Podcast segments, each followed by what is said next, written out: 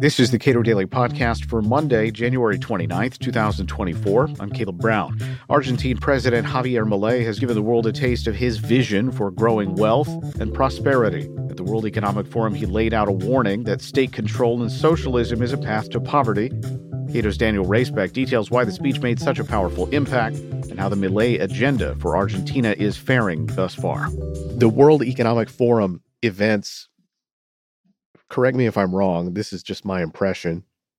A lot of global technocrats get get together and talk to each other about problems that the world is facing.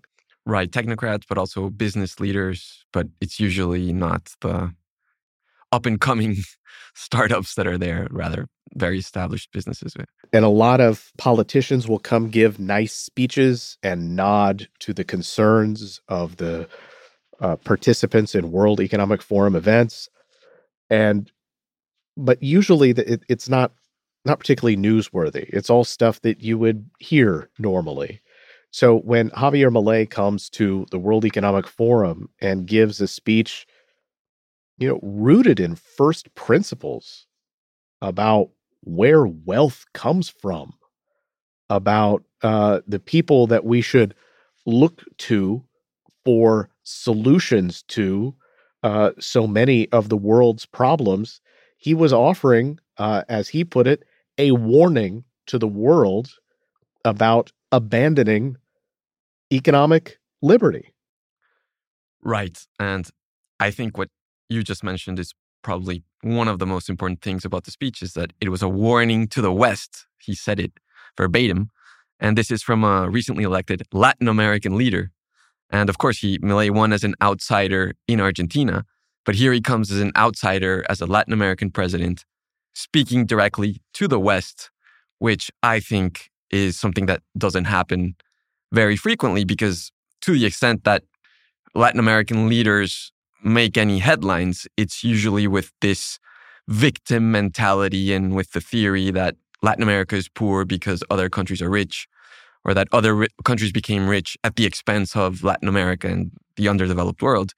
And Milei came here with the opposite of that mentality. He came with a mentality that the wealth creators are actually heroes, the businessmen and the entrepreneurs are, are heroes.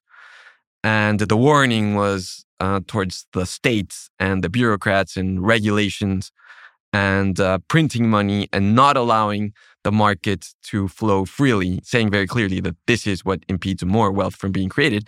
And also a defense of capitalism, which you barely hear nowadays, and saying very clearly that it's the capitalist system, the free market system, that has lifted so many millions of people out of poverty and as you mentioned, usually at the World Economic Forum, what they talk about, it, it's just bas- very basically trendy things like ESG or, or climate change.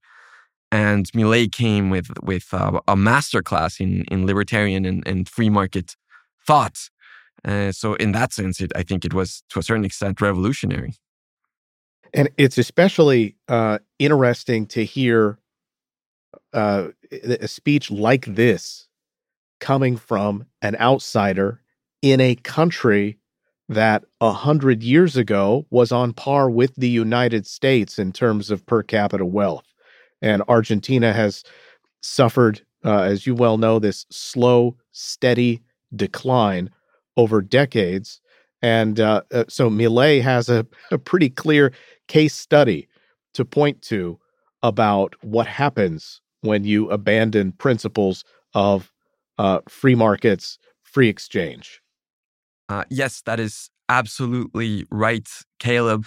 And Milei even spoke about Argentina's experience in saying that he had the, the moral authority to speak about the virtues of capitalism and free markets precisely because Argentina abandoned them about 100 years ago, first with nationalism and then with Peronism. And that is what has caused Argentina's very precipitous decline.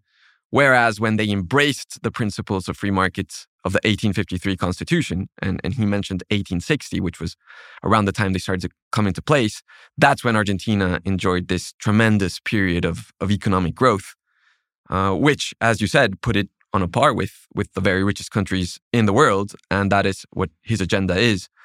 But I think the important point here is that he was saying things. He's been saying a lot of these things in in Argentina and in Latin America for for years now. But he was. It's the place where he said it. This is not a place. The World Economic Forum in Davos is not a place where you usually hear these uh, very um, thoughtful a very thoughtful case in, in favor of, of free markets. Uh, it's usually the opposite. It's, it's, usually a case in favor of interventionism and, and letting technocrats control more aspects of, of citizens' lives.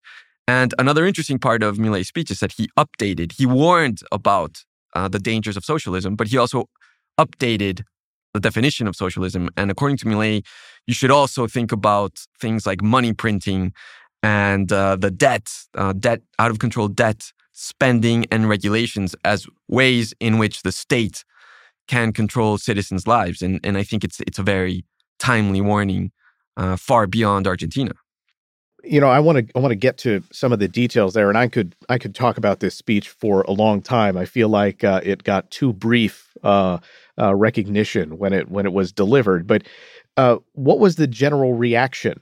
And and you know, this is a strident presentation before a group group of people who aren't used to sort of being dressed down by someone from a, a country that has been on the wane for so long, being told lectured about essentially the, the principles that give rise to wealth creation on the earth? Well, that's a great question. And I suppose it depends on who you ask, because I suppose a lot of the people at the event, uh, the world leaders, the, the technocrats, the the businessmen who are enthralled to ESG, they did not enjoy the pe- the speech at all. But I think especially on the internet, and I think a lot of people watched it even live or, or soon after it happened, uh, because it was it was being dubbed, and then there was that wonderful uh, direct translation into English through through AI. And so I think a lot of people now beyond Latin America, beyond Argentina, beyond the Spanish speaking world, which is the truly amazing thing, are learning about uh, free market principles, the first principles, uh, thanks to Milei and thanks to Milei's speech. And I think we haven't seen this uh, thanks to a to a president or a, or a head of state in uh, many years, and, and and that's why I think it's it's remarkable.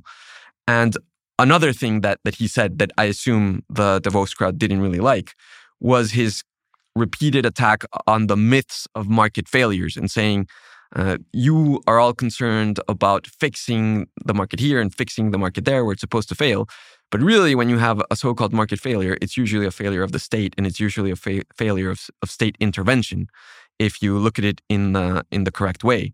And I think for this particular venue, again, this is something absolutely radical and and revolutionary, which is why I think also that a lot of people on the internet very much liked it. He talked about money printing as an apparatus of state control, which you mentioned, and that's certainly true. Uh, it is an apparatus by which the state can effectively steal wealth from people who hold those those particular assets. Um, so but there but there remains a big if in the Milei uh, presidency, which is if he can't get dollarization, a lot of his program is sort of doomed, isn't it? Yes, well, this is something that we've been writing about here at uh, Cato, and um, you shouldn't forget that the main proposal of Milei's candidacy and when he started rising in the polls was to dollarize the economy and close the central bank because Argentina uh, at the time had 130% inflation. Now you have uh, inflation well over 200%, which is why also Milei really understands what he's talking about when, when he's mentioning the, the dangers of, of money printing. Uh, but one critique that we've had in the first month or, or month and a half around of his presidency is that there is no sign that he is about to dollarize the economy and and the economy minister or the finance minister that he ended up naming uh, is not a fan of of dollarization and, and they're certainly not implementing dollarization at this point. and we fear that that is a mistake and we think they should proceed with dollarization first and foremost and you can t- you can take care of the fiscal problems um, as you dollarize, which of course are in the end the the main problem because because of chronic fiscal deficits being monetized. That's the reason why you have inflation in, in the first place. But if you look at the experience of other countries, you really have to solve the monetary problem first, which you do through dollarization. Uh, if you don't do that, we fear that you put all these other great measures that Milei has put in place, uh, for instance, ending rent, rent controls and price controls, you put that all at risk if you don't solve the monetary problem as soon as possible. Daniel Raisbeck is a policy analyst on Latin America at the Cato Institute. Subscribe to and rate the Cato Daily Podcast wherever you please. And thank you for listening.